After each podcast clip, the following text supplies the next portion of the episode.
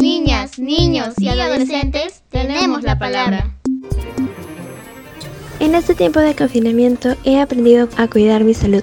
Asimismo, que la salud mental es igual de importante que la salud física. Considero que es muy importante cuidar a nuestra familia, debido a que esto generará una estabilidad emocional dentro de los miembros de nuestro hogar y todos seremos felices a pesar de toda la situación actual que estamos viviendo.